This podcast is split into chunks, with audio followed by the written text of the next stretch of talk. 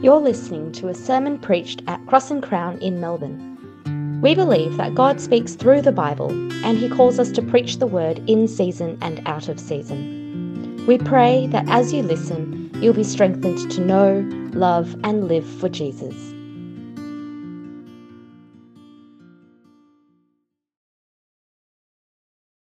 Here at Cross and Crown, we believe that the Bible is God's word to us and when we read the Bible, we are hearing God speak. Today's Bible reading is taken from 2 Timothy chapter 2 verses 1 to 13. So I'll be reading from the CSB version. Um, please follow along in your own Bibles, and the passage will also be displayed on the screen. You, therefore, my son, be strong in the grace that is in Christ Jesus. What you have heard from me in the presence of many witnesses, Commit to faithful men who will be able to teach others also. Share in suffering as a good soldier of Christ Jesus. No one serving as a soldier gets entangled in the concerns of civilian life. He seeks to please the commanding officer. Also, if anyone competes as an athlete, he's not crowned unless he competes according to the rules. The hard-working farmer ought to be the first to get a share of the crops. Consider what I say, for the Lord will give you understanding in everything. Remember Jesus Christ, risen from the dead and descended from David, according to my gospel, for which I suffer to the point of being bound like a criminal. But the word of God is not bound. This is why I endure all things for the elect so that they also may obtain salvation, which is in Christ Jesus, with eternal glory. This saying is trustworthy, for if we died with him, we will also live with him. If we endure, we will also reign with him. If we deny him, he will also deny us. If we are faithless, he remains faithful, for he cannot deny himself.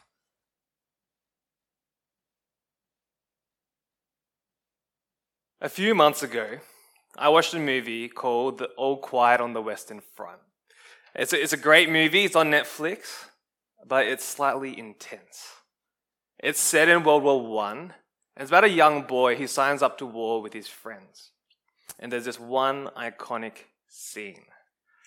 The boy is in the trenches with his platoon. Their faces are dusted with ash and they haven't slept for days. They're looking towards the enemy's side, but there's a fog clouding their view. And slowly, they hear the sound of creaking and turning. Then, out of the fog, a tank begins rolling out. The tank's fire, his captain dies. Within minutes, half his platoon is wiped out, and the other half begins running away. The boy sees his friends begin to run and so he runs as well. He runs because he was afraid. I, I know none of us can really personally relate with World War One. There's no tanks rolling down Glen Waverley. We're pretty safe in Australia. But we can relate with the fear, can't we? In Melbourne, there's a growing hostility against Christians. And as the hostility grows, so does our fear. You know what's pretty sad? I'm still low key afraid of reading the Bible one to one in public, so I'll always pick the emptiest cafe. I've become afraid of the question, What do you do for a living? Because I'm afraid they're going to say, Really? You work for a church? For Timothy, there's also a growing hostility, and he's scared the Apostle Paul sent his young protege Timothy uh, to fix an Ephesian church full of issues. In 1 Timothy chapters 4 and 5, there are people teaching and following the doctrine of demons. Fast forward a few years, the church is still a mess. In 2 Timothy chapters 2 and 3, we see there are false teachers ruining the faith of others and evil men deceiving the vulnerable. And as if things couldn't get worse, Paul is now in prison awaiting execution. and all of Timothy's co workers have run away out of shame. Like the boy in the movie, the tanks are rolling out. His captain is gone, and his friends are running away. So he's scared. So Paul writes a letter to encourage him. And if you're a note taker, write this down because here's the heart of Paul's encouragement. If you suffer for Christ, you will reign with Christ. Suffer for Christ, reign with Christ. Therefore, be strong in the grace that is in Christ Jesus. And Paul shows us three ways of how to be strong to commit the gospel, suffer for the gospel, remember Jesus. Let's begin with the first way of being strong to commit the gospel. Remember, all of Timothy's co workers have run away. In chapter 1, verse 15, Paul says, All those in the province of Asia have deserted me, including Phygellus and Hermogenes. But Onesiphorus was not ashamed of my chains. Everyone, except for Onesiphorus, saw Paul's chains and were ashamed of the gospel, so they deserted him. Timothy is all alone and scared. And in verse 2, Paul says to commit the gospel to faithful men who can teach others also. You might be thinking, why would that be an encouragement? Paul is saying commit the gospel to faithful men because that's why Paul sent Timothy there. He was sent to fix the issues in the Ephesians church by appointing godly elders who can teach the gospel. Like a relay race, Paul is saying to Timothy, Here's the gospel, and now run and give it to the elders. And then the elders to the church, and then the church to each other. Paul is telling Timothy to commit the gospel because the Ephesians need to be transformed by the gospel. It's only through the gospel that they can be a church marked by godly love. So they need all hands on deck. They need everyone to commit the gospel to each other. And it's no different for us, is it? We all need the gospel as well. Church, we've received the gospel. Will you pass the gospel on to others? If you're discipling someone, will you train and implore them to pass on the gospel? And if you're being discipled, Will you take the first step to disciple someone else? I know it can be scary. Four years ago, I was asked to read with James Way, and I didn't feel ready enough. I didn't know my Bible well enough. I wasn't godly enough. But if you're someone like me, you will never feel ready enough. But take the first step. Ask a trusted person how to disciple someone. Be strong and commit the gospel. The second way Paul tells Timothy to be strong is to suffer for the gospel. Paul knows committing the gospel leads to suffering. Paul's in prison for the gospel, and he knows that Timothy will probably share in his fate. But instead of telling Timothy to protect himself, look after yourself, Paul tells him in verse 3 to share in suffering, to join him in suffering. But why does Paul suffer for the gospel? Look at chapter 1, verses 10 to 12. Jesus has abolished death and has brought life and immortality to light through the gospel. For this gospel, I was appointed a herald, apostle, teacher, and that is why I suffer these things. The world's under judgment because of our rebellion against God. But in his hand, we see that Paul holds the power to bring life and hope to the world. How? In verse 10, through the gospel. I can imagine Paul saying, So what are a few years in prison compared to what others will face without God? What is death compared to eternal life to come? The gospel's worth suffering for. Paul then shows Timothy three pictures of suffering. In each picture, you see a person, an attitude, and a reward. The first picture is to suffer like a soldier. Look at chapter 2, verses 3 to 4. Share in suffering as a good soldier of Christ Jesus. No one serving as a soldier gets entangled in the concerns of civilian life. He seeks to please the commanding officer. How does a soldier suffer? By not getting entangled in the concerns of this life, by being focused. What's the reward that the soldier receives? The pleasure of his officer.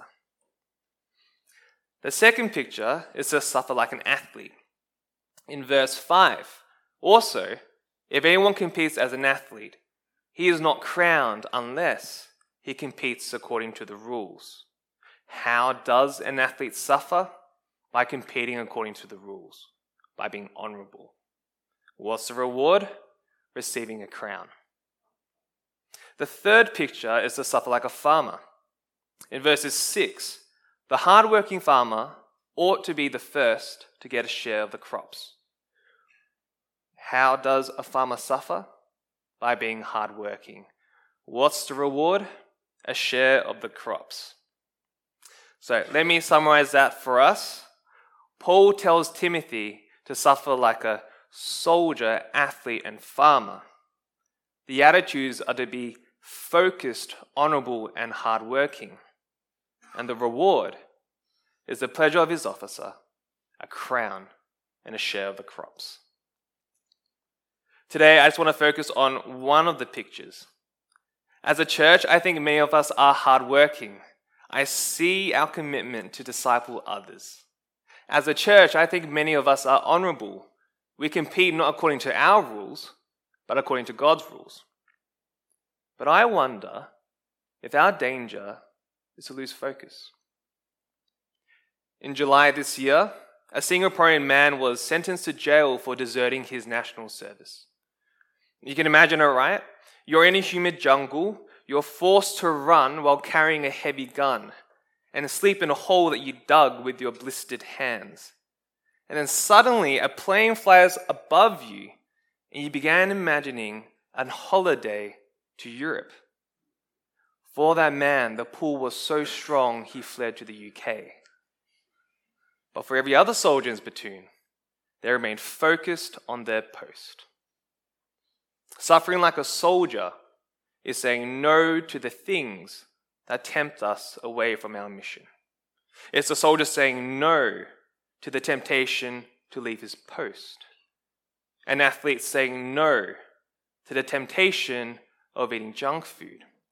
A worker saying no to temptation of playing video games while working from home. If you've been part of Cross and Crown for a while now, you know our mission is to reach this world to know, love, and live for Jesus. Since my first day here, I have been saying yes and amen to that mission. But you know what's ironic? A few years ago, Adam called me while I was driving, and he goes, Hey, bro, uh, just flying a kite. Have you ever considered full time gospel ministry?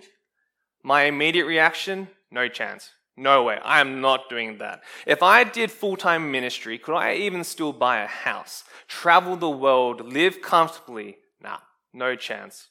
Not worth it.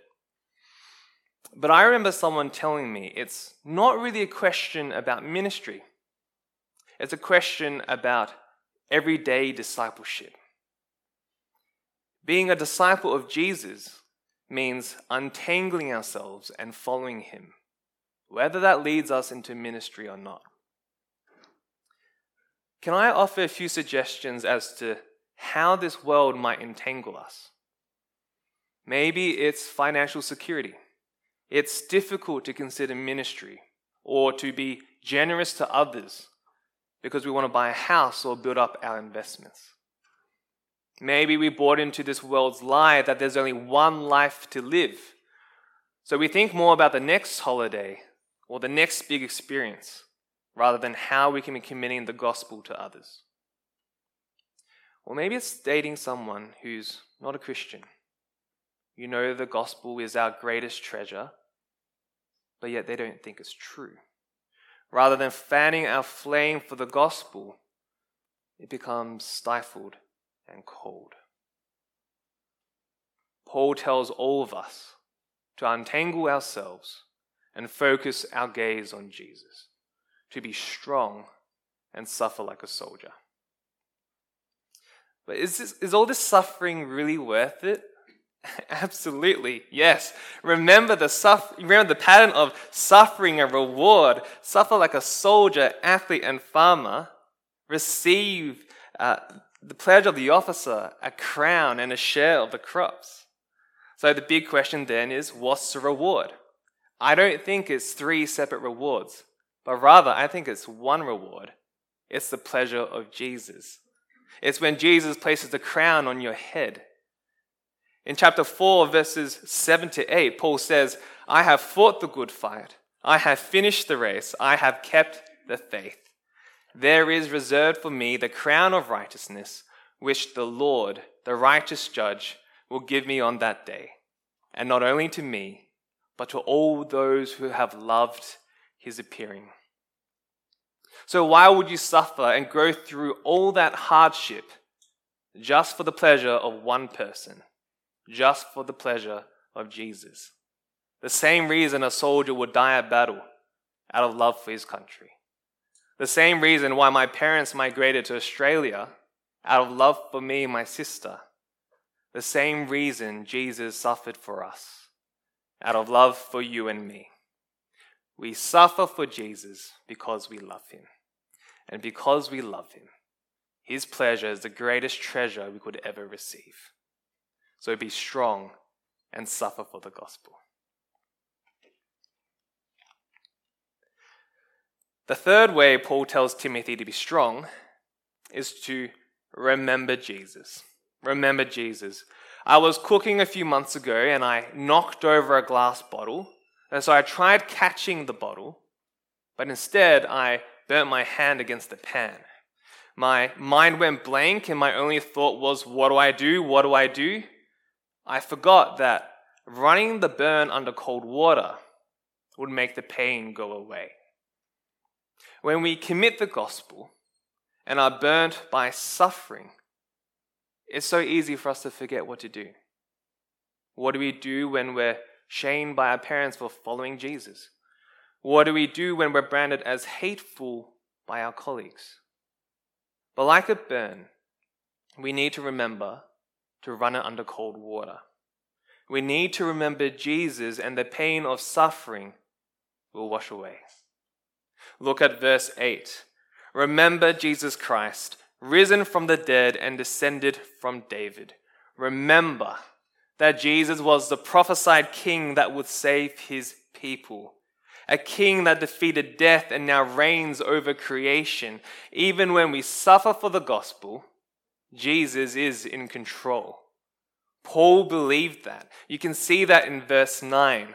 According to my gospel, for which I suffer to the point of being bound like a criminal but the word of God is not bound. Paul writes to Timothy, I might be in chains, but the word of God isn't. I might be weak, but the word of God is powerful. Paul knew that with the word, God created this universe. And with the word of God, with the gospel, he can transform this world to know, love, and live for Jesus. Even your parents who might be ashamed of you, even your colleagues who brand you as hateful. Paul knows that God is powerful to save. And that's why he can say, This is why I endure all things for the elect, so that they also may obtain salvation, which is in Christ Jesus with eternal glory. Even when we suffer for the gospel, Jesus is in control and he will save his people. Paul then ends this section with a trustworthy saying he starts with an encouragement. In verse 11, if we died with him, we'll also live with him. If we endure, we'll also reign with him. Do you hear what he's saying? He's saying, remember, you've already died with Jesus.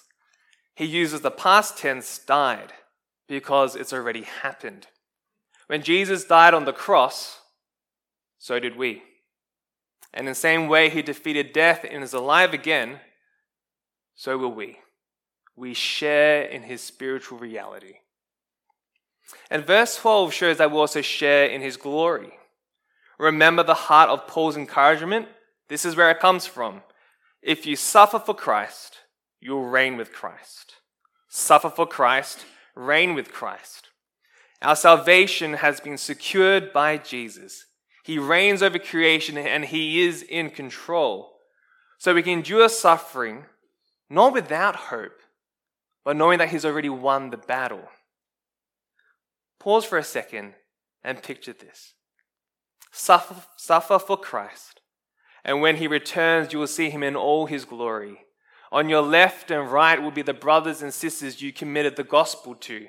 Upon your brow he set the crown of righteousness, and all the pain and suffering and burdens of this world will wash away when he says, Well done, my good and faithful servant.